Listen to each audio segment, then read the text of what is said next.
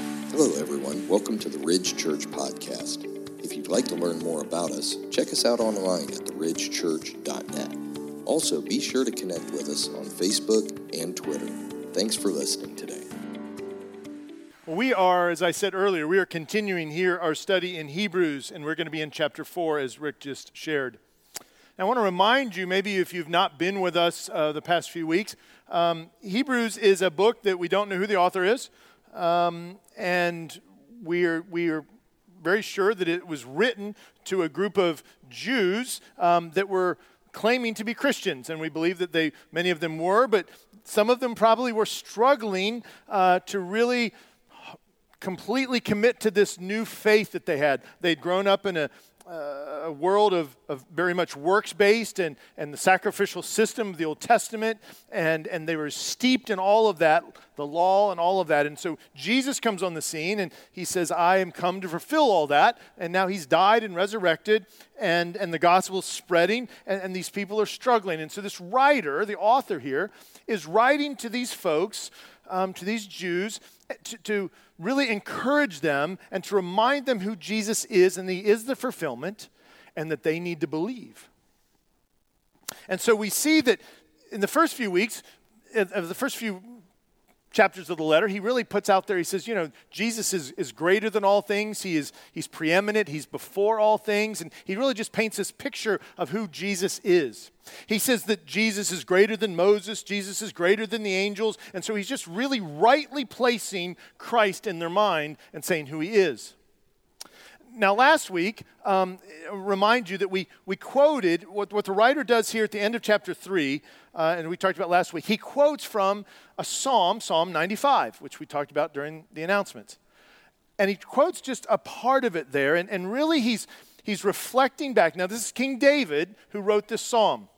So, King David is writing the psalm, and King David is looking back to the time when the Israelites were delivered from Egypt.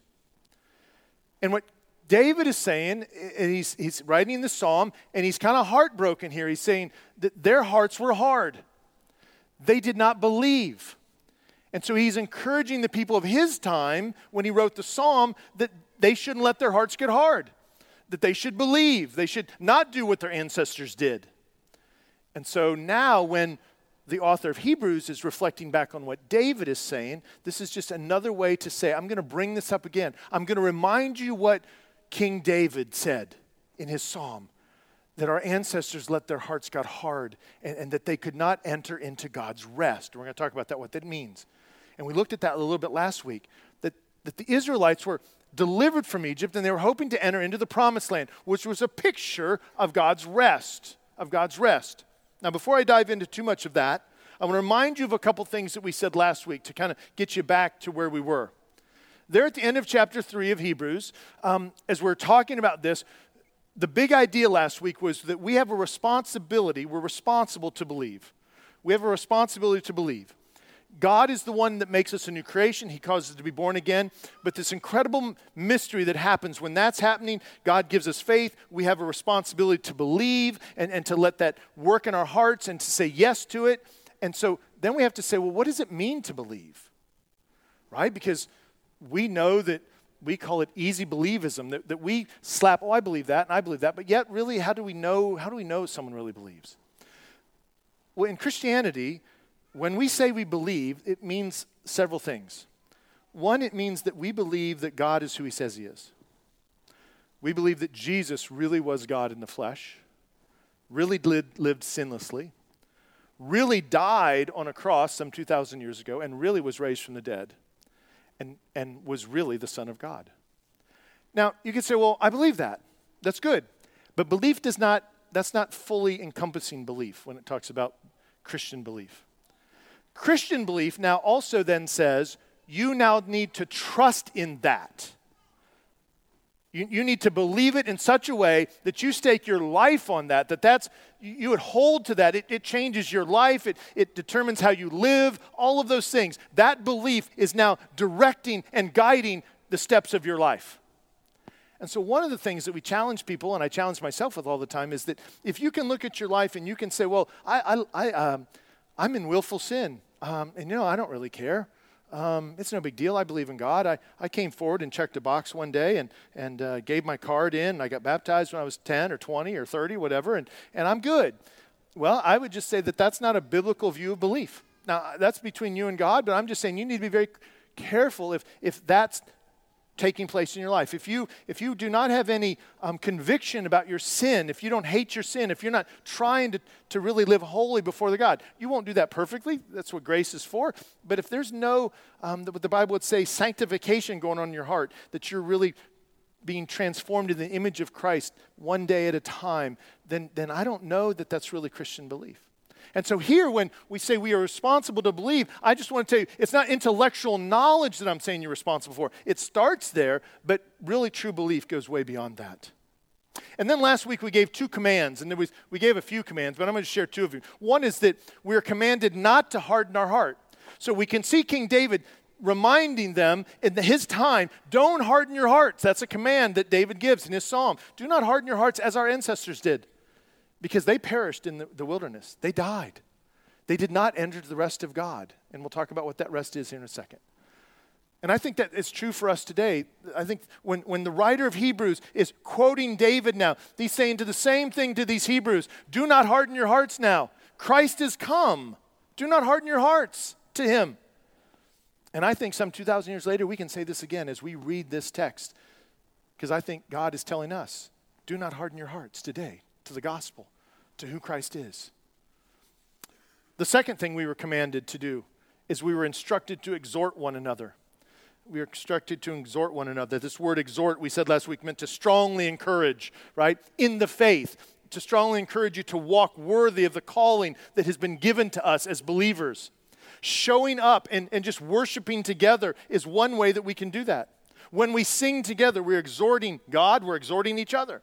When we have fellowship in the lobby and, and we eat butter laden waffles and, and cholesterol filled meat, um, just the fellowship that we're having is exhorting one another. It's an encouragement. When I walked the, the lobby this morning and I said hello to so many people and had breakfast with my wife out there, I just was like so happy and thrilled to be among a group of believers.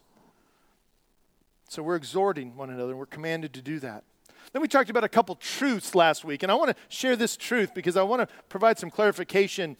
Um, one of the truths I said was unbelief, not sin, keeps us from entering God's rest.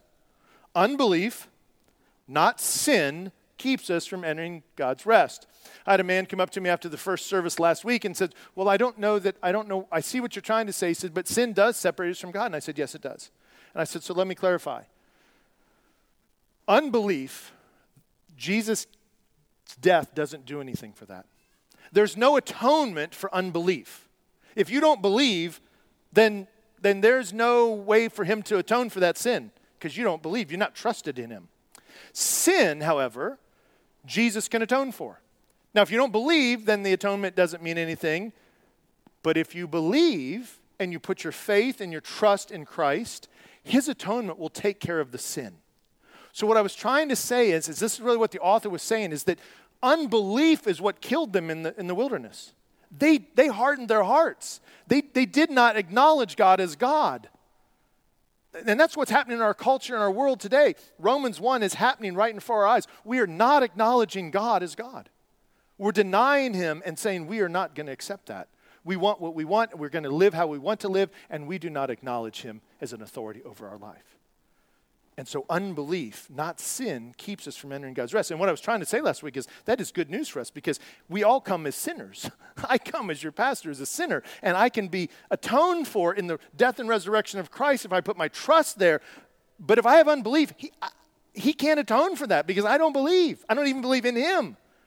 And so, that's a picture of what's been taking place here at the end of chapter 3. So I want to kind of, that's what the, the psalmist, or excuse me, that's what the, the writer here of Hebrews is trying to say as David is, is quoting, he's quoting David here.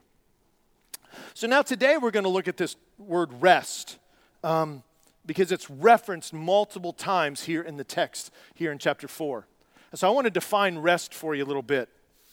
We saw last week that, that he was saying, They won't enter my rest. He swears, and we're going to see this quoted many times again. Psalm 95 quoted uh, verse 11 when the author says, You know, I swore that in my wrath I will not let them enter my rest. They will not enter my rest. What, what is that? Well, it, it's figuratively the promised land, right? That they weren't going to allow to enter the promised land. But ultimately, this word rest means that they weren't going to be able to enter into God's rest, into salvation. They're not going to have salvation. They're not going to have the rest that only God can provide, forgiveness, and all that is wrapped up in salvation. They're not going to have that because they, they don't believe. You, you see, it's, it's real simple. You're not going to have rest from your sin because you don't believe. Because Christ could atone for the sin, but you don't believe. And so, if your heart is hard and you don't believe, you will not have rest. And so, as I use this term rest, because as the text uses it, it's going to be several times where it's going to be talking about rest. And, and you could probably interchange that in me, most of these times with, with salvation. And so, I'll try and walk you through it as we go through that. And so, the question is how did we get into this position where we need rest? As I remind you last week, in the Garden of Eden, there was perfect rest, there was perfect peace. They walked with God. They were at peace with God. There was a rest. They were, they were living in God's rest in the garden. It was a wonderful time. No guilt, no shame.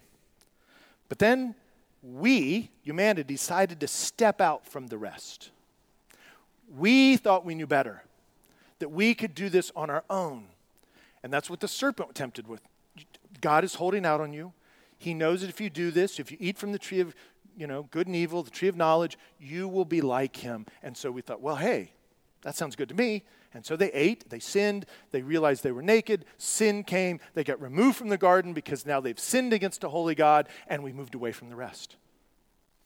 And so, what we're going to see and what the author is going to kind of unpack for you is that God is going to make that offer of rest available again. And now it's available in Christ. It's available for those who hope in Christ in the Old Testament. They don't know that it's going to be Jesus, but they know a Savior is supposed to be coming. They know God is going to do something, and they're hoping in that. And that's how God is going to save them. They're going to rest in His work. We now look back on the Old, back on the, the, the, um, the resurrection, the crucifixion, and, and we are putting trust and faith in what we know what happened, right? But everyone that is enters the rest Old Testament, New Testament, enters into salvation, into eternity with God, is doing it through Christ. The promise of Christ or the looking back at the work of Christ. Okay? So that's kind of this idea of rest. So that brings me to your big idea this morning. As the author here in Hebrews, in these 13 verses, talks about rest, the primary point, I think, of his text here is that God invites us to rest in him. What the author is saying is he's, he's been saying to these people, Jesus is better than Moses. Jesus is better than the angels. He's preeminent. He's sovereign over all things. Your, your family, your ancestors died because their hearts were hard. But even now, God is still inviting you to rest in Him. Even now, even after all of that, He's inviting you to rest in Him. So let's pick it up. We've got 13 verses to get through here. Let's, let's dive in. Hebrews 4, verse 1. Therefore, now this is that word again. He's building on what he talked about last week and, and all of this. And so he's, he's just reminding, like, if your hearts are hard, do all these things, but there is a way. And so he says, Therefore, while the promise of entering his rest still stands, let us fear lest any of you should seem to have failed to reach it. The first thing I want to point out to you is that in many of these texts, and I'm going to bring them out, several of them, at least four or five of them, there's always a warning in his text. There's a warning.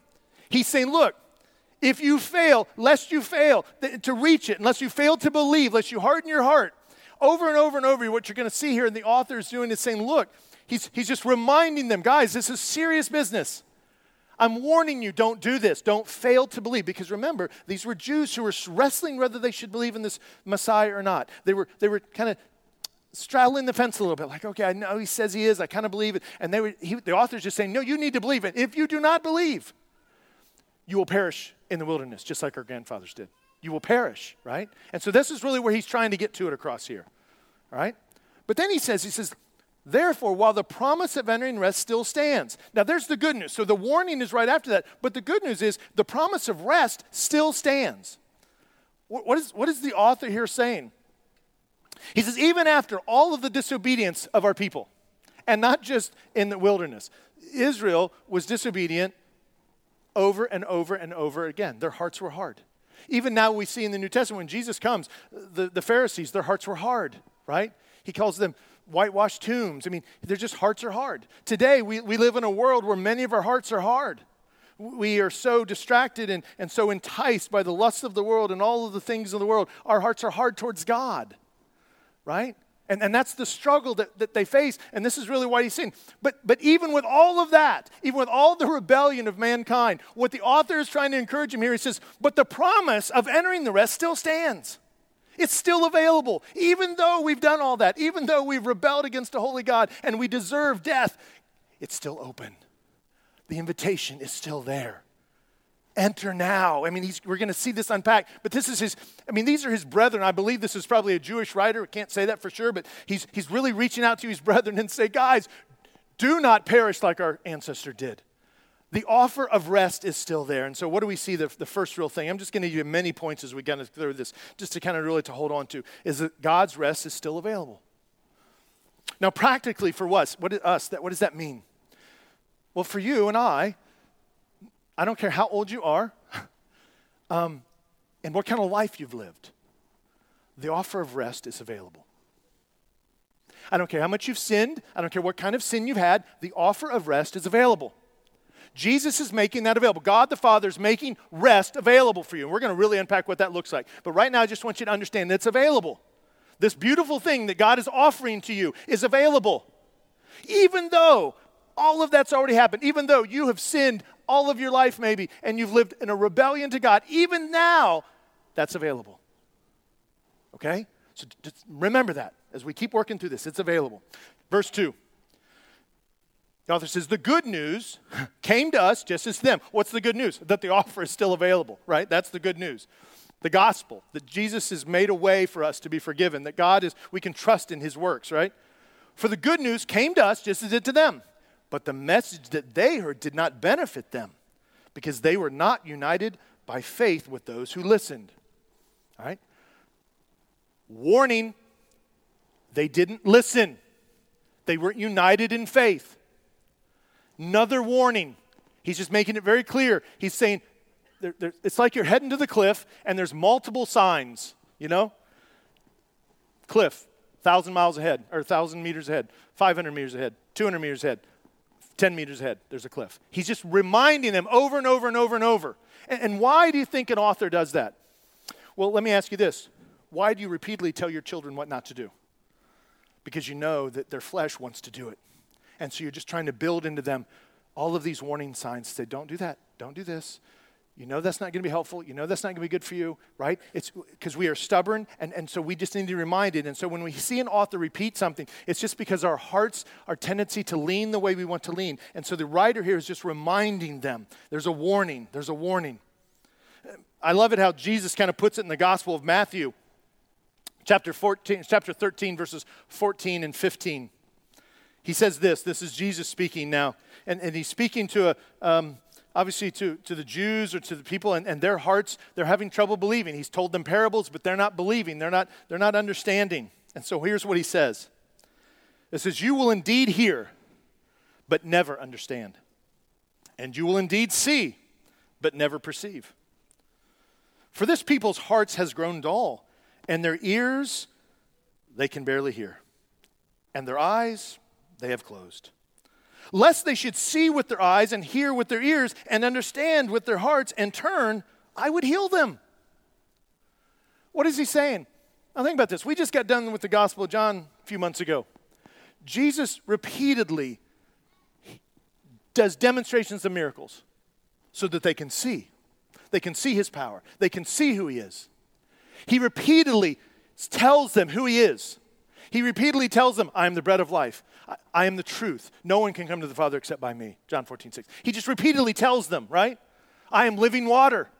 I'm it. I am it.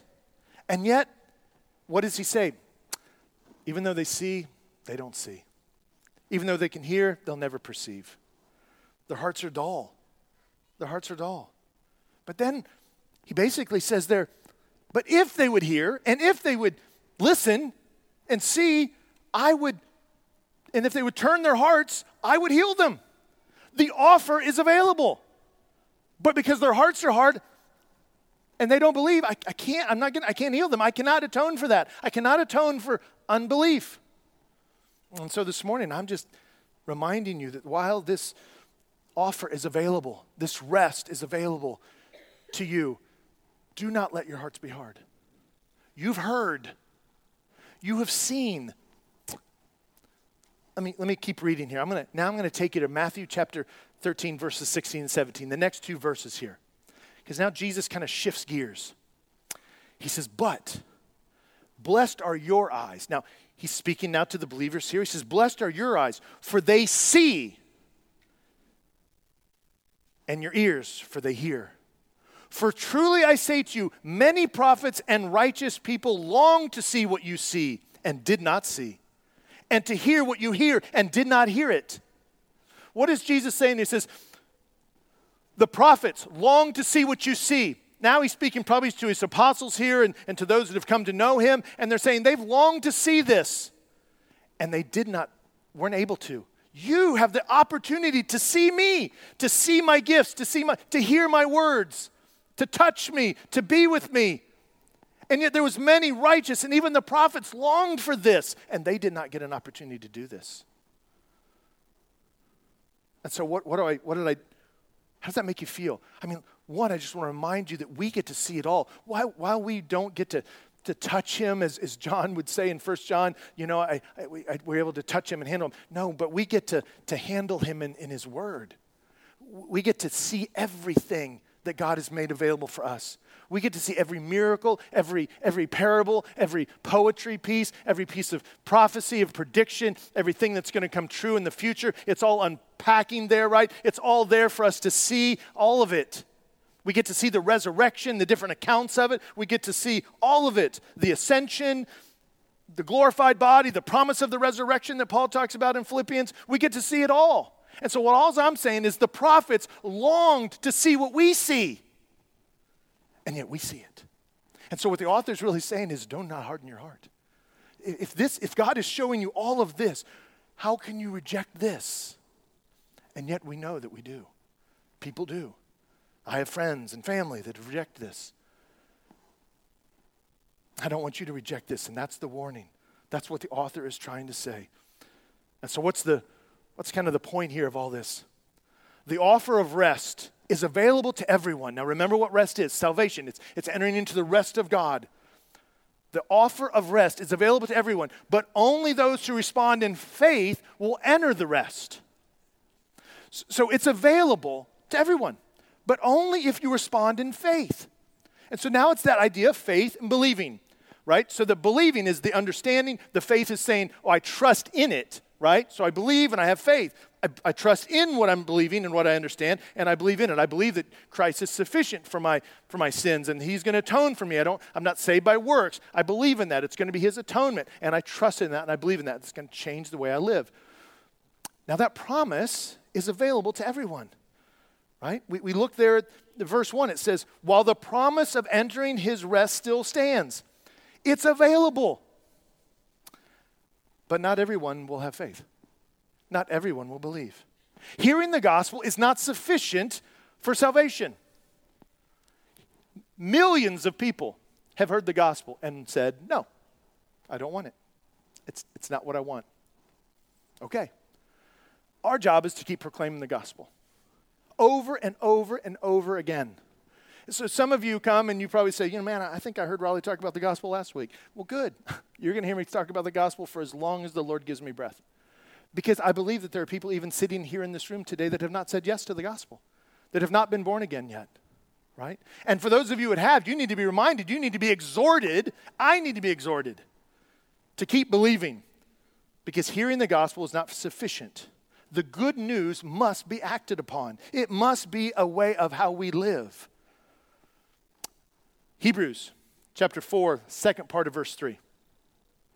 He says, For we who have believed enter that rest. So there's this promised rest, right? The good news, and we who believe have entered it.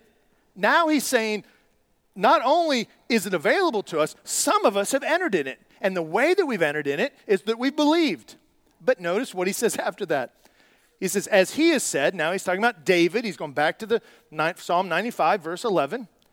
As I swore in my wrath, he's quoting, God is speaking here, they shall not enter my rest. Warning no faith, no belief. Yes, we've entered, but others will not enter. Others will not enter. So, so we have entered that rest. And then he seems to say, well, the rest that, that no one will enter or that people will not enter, these swore people will not enter. He's just painting a picture of the two. By the fact that he's saying people won't enter my rest if you don't believe, the opposite is true, the contrast is true, that people that do believe will enter the rest. And so the author is just saying, for we who have believed, enter the rest. But once again, there's a third warning. If you do not believe, God in his wrath has said that you will not enter his rest. So once again, what do we see?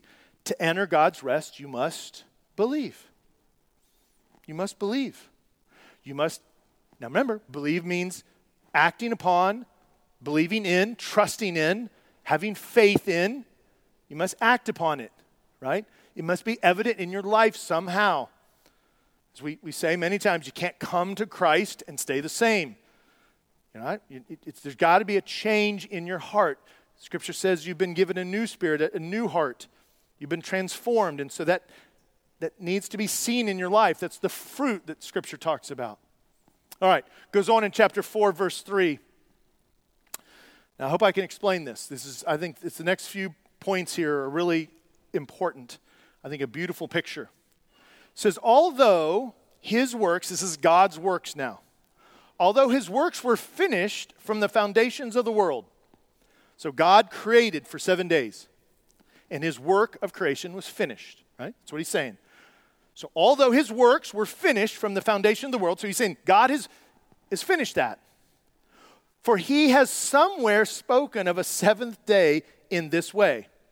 Now, I don't know if that was meant to be kind of like a bit of a just a, a funny thing that he was saying, or if he's just the way he speaks. Like obviously they know where this was spoken of. It was if it was in the Torah, it was in the beginning, it was in Genesis, right? For he has somewhere spoken of the seventh day in this way. And God rested on the seventh day from all his works. And again, in this passage, he says, They shall not enter my rest. Warning, right? He's once again saying God has done something. He's created all things and he's rested in the Sabbath in the seventh day. We're going to talk about that. But there will be people that will not enter the rest. There'll be people that won't enter the Sabbath the Sabbath rest. And we're going to, I'll try and connect this for you, right? And God rested on the seventh day from all his works. That was the Sabbath. So when he completed all things on the sixth day, he rests on the seventh day and he rests. He rests from his works. He's not working. And what does he tell his what does he tell the people? You shall rest as well on the seventh day. And what are they resting from? Their work. In fact, he even says, Your animals don't even shouldn't even work. You should rest. The Sabbath was made for us. Right? In fact, Jesus talks to his disciples about that. He says, The Sabbath was made for us, not us for the Sabbath. The Sabbath rest was made for us. And I'm going to show you how this picture is really a, a bigger picture. So, what's, what's, the, what's kind of the takeaway, the point here? God has provided a picture of his perfect rest in the Sabbath. So, as God, even in creation, as, as God is taking them into the promised land and He tells them, I want you to enter my rest, and, and the, the promised land is a picture of this eternal rest, right? What the author here is saying is, is that picture has been in creation from the very beginning. That even in God's creation, He's created this understanding of that there will be rest for His people, rest from their work and we think only rest from our physical work. In other words, labor, right? And we, and we do. We need rest for that. But really, there's a, there's a much more spiritual meaning here as well. He's saying there'll be rest for your work. You will not have to work for salvation, right? And God has provided this beautiful picture here. Let's pick it up in verse 6 and 7. Since, therefore, it remains for some to enter it, so that's good news because he's saying, look, it's not the door's not closed. There's still more to enter, right? There's still more to come. And those who formerly received the good news failed to enter because of disobedience. We've already covered that. Those who received the same message failed to believe, and so they did not enter. Warning, another warning.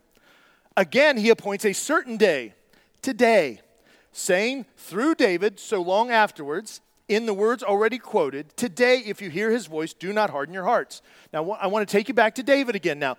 David is reminding his people in his time when he wrote this psalm don't harden your hearts, believe in what the Lord is doing. He doesn't know about Jesus yet. He doesn't understand all of that. He knows that God has promised to deliver them, promised to do something, and he's saying, Don't harden your hearts to trusting God because our ancestors did. And look what happened, they perished. And so now the author is just picking up on that and, and, reminding his own readers here in the first century do not harden your hearts. David reminded his folks, do not harden your hearts. And I am here today to tell you, do not harden your hearts towards the gospel. Do not harden your hearts towards Christ. He goes on, today, saying through David so long afterwards, in the words already quoted, today, if you hear his voice, do not harden your hearts.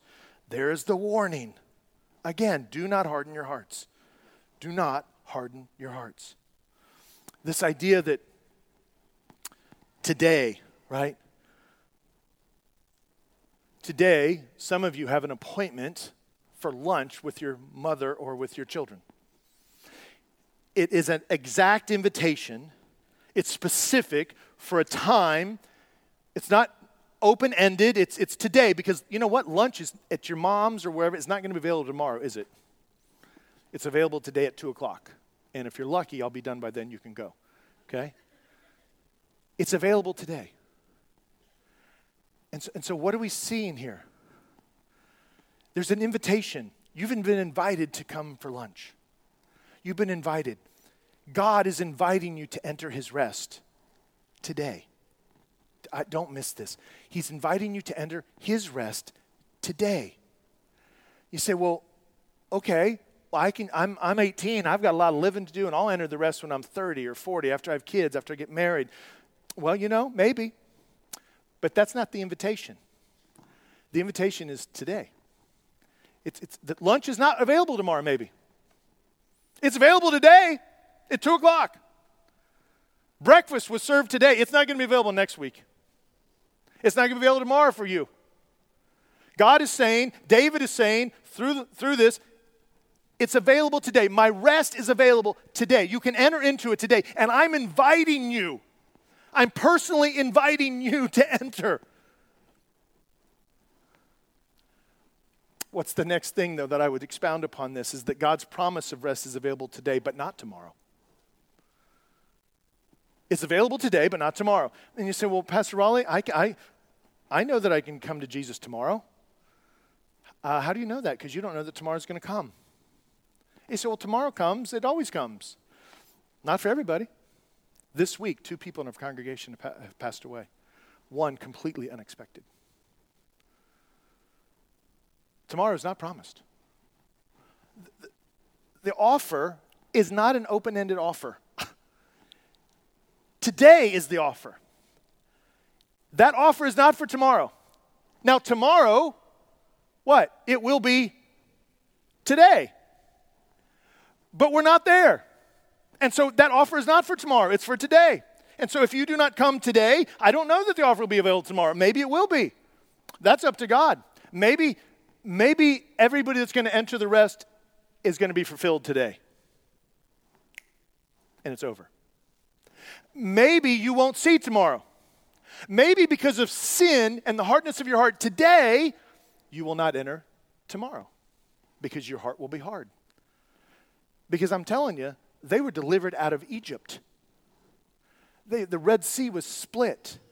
They were fed manna there was a pillar of, of cloud during the day and a pillar of fire by night, and, and all of this took place, and yet they hardened their hearts. And you would think, well, I wouldn't have done that. No, because when we delay, when we continually delay believing, when we continue to delay and harden our hearts, callousness builds up. And it is hard to penetrate that heart. And as Jesus said there in Matthew 13, our, heart, our hearts are dull. You could probably use the word calloused. The promise of rest is available today, but not tomorrow, not the promise. Hebrews chapter 8 or chapter 4 verse 8 and through 10. For if Joshua had given them rest, God would not have spoken of another day later on. So the idea there is he's saying, look, if Joshua could have given them rest, he could have got them to the promised land and, and given them eternal rest, which he couldn't, he didn't, right? Then, he, then God wouldn't have spoken about another one. If the promised land that Joshua led them across the Jordan and got them into, if that would have been the rest that God was speaking of, he wouldn't have referenced a rest for later on. And this is this eternal rest. So then, there remains a Sabbath rest. So he's saying, so if that's not the rest, if going to the promised land is not the rest, there remains a Sabbath rest. And we're going to tear into this a little bit. So there remains a Sabbath rest for the rest of the people of God. For whoever has entered God's rest has also rested from his works as God did from his. We're going to really spend some time here. This is, this is a beautiful picture of what God has done. Genesis chapter 2, verse 2. It says, On the seventh day, God finished his work that he had done and he rested on the seventh day from all his work that he had done. Once again, God is created, he's resting on the seventh day. He's not doing any work. He tells his people, do not work on the seventh day. Rest from your work. Okay? It's a physical rest he's referencing, but it has eternal spiritual significance. Because when God builds this, what he is saying is, is that there's going to be a Sabbath rest for my people not just on Sunday, or was on Saturday, and now we do it on Sunday. There's going to be eternal Sabbath rest. I've done all the work, and there's a rest for eternity, and it's me, right? Now, where do we see this again, though? Because, see, remember, we stepped out of that rest. We, we, we decided that that rest wasn't, was not what we wanted. We, we, we were resting in the garden, but we wanted sin, and so we stepped out. We stopped taking rest even on the Sabbath, right? We, we used that. And so, what do we see? God comes around later, thousands of years later, and what does he do? John chapter 19, verse 30. Here is, is Jesus is, is hanging on the cross. He's being crucified, right? He's just moments away from his death, passing. And what does he say? When Jesus had received the sour wine, he said, It is finished. And he bowed his head and gave up his spirit. Jesus was saying, I've done the work that my Father sent me to do. It's over. I'm finished. It's day six. I'm done. The work is done, and now I'm resting. And I'm going to make it available for anybody who wants to rest, to rest in me. Here it is again. The available gift of rest is available through Christ. God has made it available again today. Here it is. It's in Christ now. So, what's the point? Follow me here. In the Sabbath rest, we rest from our works and rest in His work. Now I'm talking about earning salvation. In Christ, when we rest, it's not just a physical rest that we're getting in the Sabbath rest. We're getting an eternal rest. We're getting a rest in our salvation from our works. Think about the Old Testament. They were working for their salvation to obey the law, to do the Ten Commandments, to, to adhere to everything that they were doing. And they did it perfectly almost. But what was missing? They didn't love the Lord. They got all the, they, they dotted all the I's, crossed the T's, made sure that their shoes were shined, everything was right, but they didn't love the Lord. Unbelief. That was missing. And, and what, what, what God is saying is, is look, I can't atone for unbelief. So he sends Jesus. Now Jesus is going to let us rest from that work. No more will we have to, to do all of those things to, to get to salvation. We just need to continue to love the Lord and trust in Christ. Jesus makes that available. The Sabbath is Jesus, He's the Sabbath. We enter into Him. We enter into the Sabbath rest. We enter into Christ. And when we do, we're given rest from our works. What do you mean? Because I can tell you that in he, uh, excuse me, in Ephesians chapter 2, it says that, that we, are, we are created for works, right? To do good works. Yes, we are. But we're not working to get salvation. You can rest from that now, Jesus is saying. You, you, don't need to work for it. You don't need to lay your hands on those animals anymore. You don't need to do all those things. I've come and I've been the perfect sacrifice. I have atoned for it. I've fulfilled the law perfectly. I've done all the work. You rest in me now. Now, if you do that, there are works for us to do but they're not stressful works. It's, work of, it's a work of joy. It's a work of, of just living out our life in, in a sanctifying way and to, to bring in honor and glory. But we don't, we're not working for our salvation. I'm not working because I want God to love me. Now, I will tell you as your pastor, I still go there some days.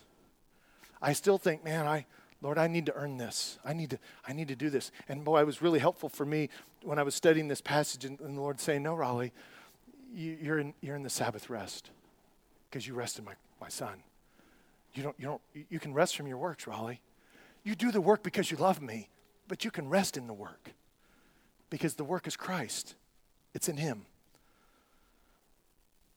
In Sabbath rest, which is Christ, we rest from our works and we rest in His work, the work of Christ. We no longer trust in our works. When we begin to work and rest in our works and justify our life by our works, we're resting in our works. And that is not what Christ has come. That is not the gospel. That goes back to Galatians when he says, you know, when the, when the Jews, the Judaizers say, no, you can become a Christian, but you got to get circumcised first. You got to do this, you got to do that. There's works. And what Christ comes along and says, and Paul says, no, no, no, we're resting in Christ alone, not in works. Don't miss that this morning. So, as we read Scripture and we're reading through and studying, I think it's very helpful to sometimes have a, a, a little note card that we kind of ask ourselves some questions. So, um, like, what is this about? Why does it say this? And what's the what's the result here? What's the point of all this, right? And it helps us the way we think through things. And so here the author's been saying all this, right? It says there's a Sabbath rest for people, and whoever enters the rest will also be rest from uh, their works as God did from his. And then it says, kind of, so what? That's kind of, he's answering now, so what? The question. And then he says, let us therefore, based on all of that, based on what he's done, he's created the Sabbath rest in Christ, let us therefore strive to enter that rest. I mean, like, if that's happened, and that's really from the foundations of the world that, that God has shown this picture of a perfect rest in Christ, the sixth day or the seventh day, resting, and then He's in Christ and it's finished and He's worked, and this Sabbath rest and it's in Him. It's the picture of the promised land. And now we understand that it is in Christ. If that is the case, let us therefore enter, strive to enter that rest. That's what He's asking for so that no one may fall by the same sort of disobedience, so that no one will fall in the wilderness like they did with our ancestors and, and not believe. Let's enter into Christ.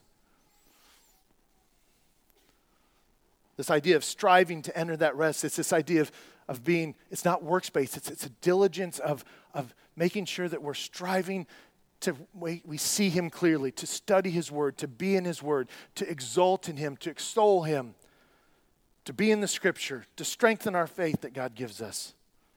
That's where, and that's where this idea of extolling comes along. We encourage one another. We, we, we just, just, every ministry that we should be about here, folks, at the Ridge, is about teaching each other how to study the scripture more. Everything we do, from children's ministry to high school ministry to men's ministry to women's ministry to hope ministry, it's all about being in the Word and saying, How can we know better that this is true? How can we understand what God is telling us? That's the ministry of the church. It's the ministry of sharing the gospel, the text of Scripture, learning it, diving into it, studying it, meditating on it, memorizing it. That's the, that's the hope. That's what gives us assurance. That's what striving looks like. Not on having a bunch of great programs. Look, I love programs sometimes, and, and there are things that we do, and I really enjoy it. But the work of the church is to help people understand the Scripture. That's the work of the church. And sometimes we think in the Western church that we have to do all these programs because that's going to attract people because Scripture really is, you know, people aren't going to understand it. It's going to be boring. And, well, you know, that's up to God. We, we just exalt Him and do our best to be able to explain the Scripture by His grace. We hopefully get it right. And, and then we let God do His work. So, what do we see here? Striving means dying to self righteousness, which gives rest. Striving means practically dying to self righteousness. In other words, it's not saying I can do this on my own. It's not saying that I've justified myself. I've done all of these things and I can stand before God by myself. No, that's a self righteousness. That's a self righteousness. I can't tell you how many people I've interviewed and I've said, Why do you want to get baptized? And I said, Well, you know, I, have always wanted to get baptized. And, and I'll say, Well, do you think you'll go to heaven when you die? Yeah, I think so. I hope so. And I said, Why do you think you'll go to heaven? Well, I've been good. Um, I've, I've attended church. I love people. I love God. Okay? Okay? Well, I've, you know, I've, I've tried to really be good. I've really, that's a self righteous attitude. That's striving to justify yourself. That, that's not resting in Christ's work. That's not. Th- that is, that ex- that's unbelief. That's not trusting. Now, it doesn't mean we're not, we shouldn't do good things. Don't hear that. We should live holy as God is holy. We should strive for that. That, that should be our pleasing act to Him. And He's created good works for us to do, as Paul says in Ephesians. All right, last two verses. For the Word of God is living and active sharper than any two edged sword, piercing to the division of soul and of spirit, of joint and marrow, and discerning the thoughts and intentions of the heart. Okay, let's just stop there for a second. We could spend a, a whole message on that probably. The, the, but really, I think what the author's trying to say is look, the Lord knows you. His word cuts to the heart. He knows every intention, every thought, everything that's going through your head, every, every intention that you didn't act on, but you, you hid it, you suppressed it, every secret that you've told. He knows it all. He, he knows it all. The Word of God cuts to the core. It just cuts to the core. Al Mohler, president of uh, Southern Seminary, Southern Baptist Seminary, in one of his um, um, books that kind of expounds on, on, on the book of Hebrews here, one of his commentaries, he says it this, and I quote from him. He says, When we approach the scripture with a humble heart, it is not we who read scripture it is Scripture that reads us. Scripture untangles the human heart and unearths the sin like no other book can. Only God's Word can do that. When we approach Scripture, it, it does a work in us, it reads us like no other book can. It defines, and, and every secret is made known when we come before the Lord in Scripture. It's a powerful thing. And that's really what the author is trying to say here. He's exalting Scripture. He's saying, This is true. All these things I've been saying, I've been quoting you from Psalm 95. It, this, this is true. It's going to pierce your hearts, it's going to be true. And then what does he say right after that? He says, And no creature is hidden from his sight, but all are naked and exposed to the eyes of him whom we must give an account. Notice that he says, We're all naked we're back to the garden. See, there was a day when we were at rest and we were naked and before God and we were not ashamed. We were at perfect rest. And now in our nakedness we have shame. And what he's saying here says, but all of us are naked and exposed in our shame. And we will give an account to him. What does that mean to give an account? See, as someone who has put faith and belief in Christ, who's resting in the Sabbath rest, who's entered into the Sabbath rest, when we stand before God, we will not have to give an account of our life. Not, not the way that someone who hasn't believed. Because my sin is hidden in Christ, it is covered by Christ.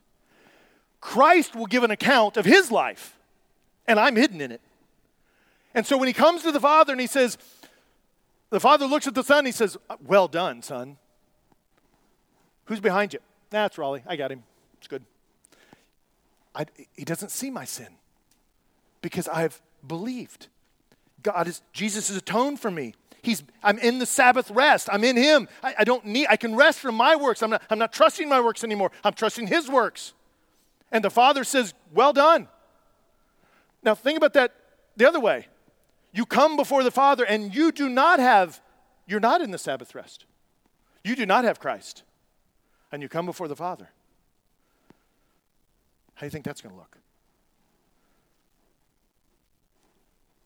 Tell me why you sinned. How are you going to atone for your sin, Raleigh? Uh, death, eternal separation.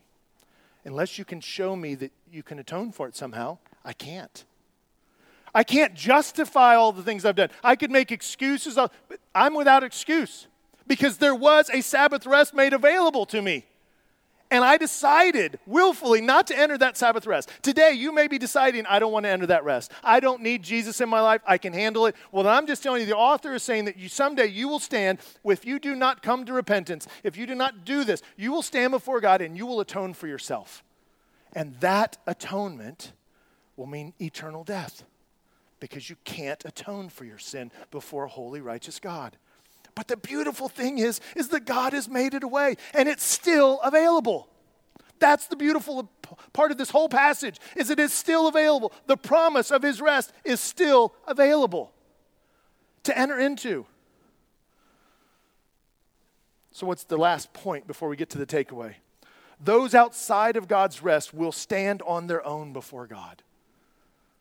If you're outside of God's rest, you will stand on your own before God.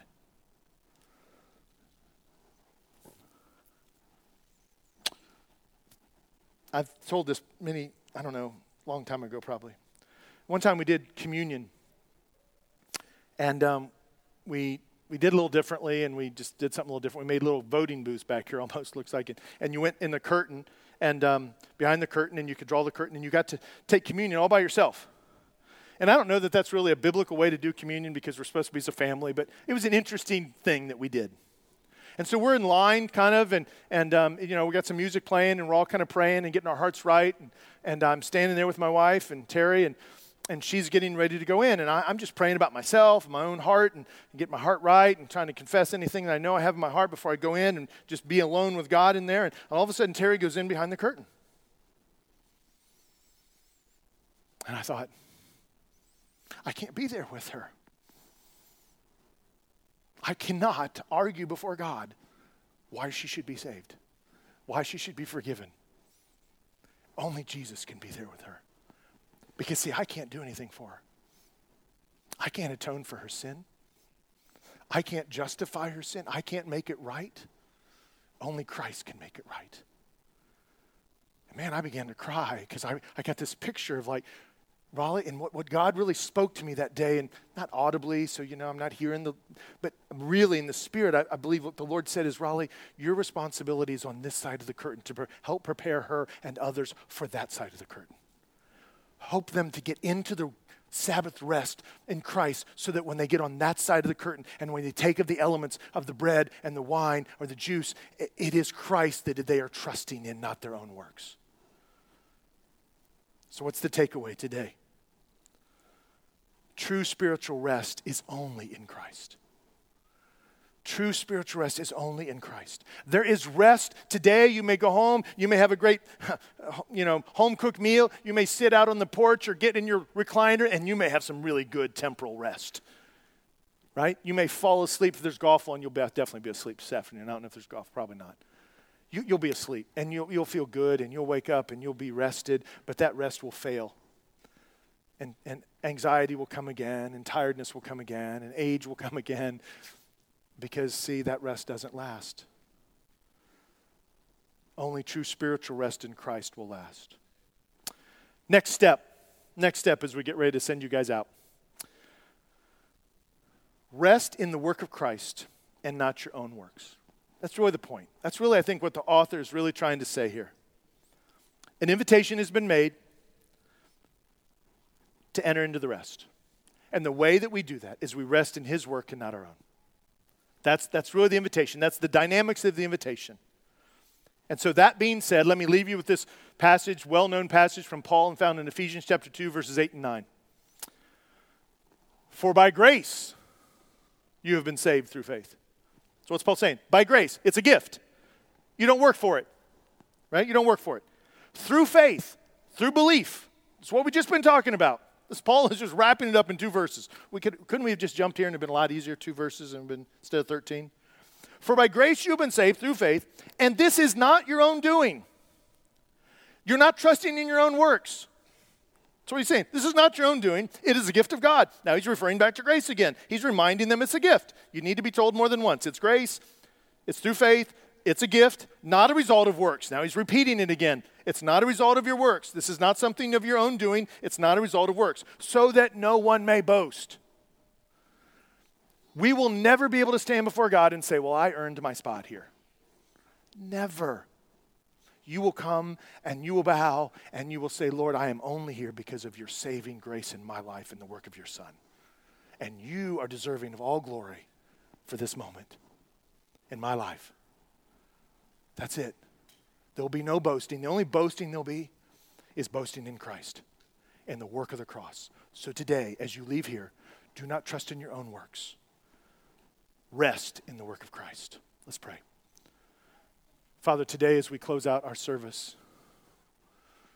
Father, I pray that this truth that we've just been talking about, that you so beautifully laid out in Scripture in the Old Testament and the New Testament, how you've shown this the Sabbath rest even in the foundation of your creation that you've made available. And then you showed the picture of it in the promised land, and, and then you brought this finished work of Christ, and He rests from that work. And and He makes it available, and He becomes our Sabbath rest. And Father, I thank you and praise you that that rest is available today. I don't know if it'll be available tomorrow for everyone. And so today I pray that you will do something in their hearts, that you will bring them and they will come to repentance. And you will make them a new creation in Christ Jesus because they have seen who you are and are overwhelmed by who you are and they have surrendered their will. They've understood that their works are not worthy, but that your works are the only thing that will save them. Lord, I pray that you will do a work in their life today. You'll bring them from death to life and give them a heart of flesh and not a heart of stone. And that they will begin to grow and glorify you. And they will then be the heralder of that news to their friends and their neighbors so that they, their friends and their neighbors, do not harden their hearts and that they too will have the opportunity to enter into your rest. Father, we praise you and we thank you today. In Christ's name, amen. Thanks again for joining us today. If you have questions about this message or about the Ridge Church, you can contact us at info at theridgechurch.net. Have a blessed day.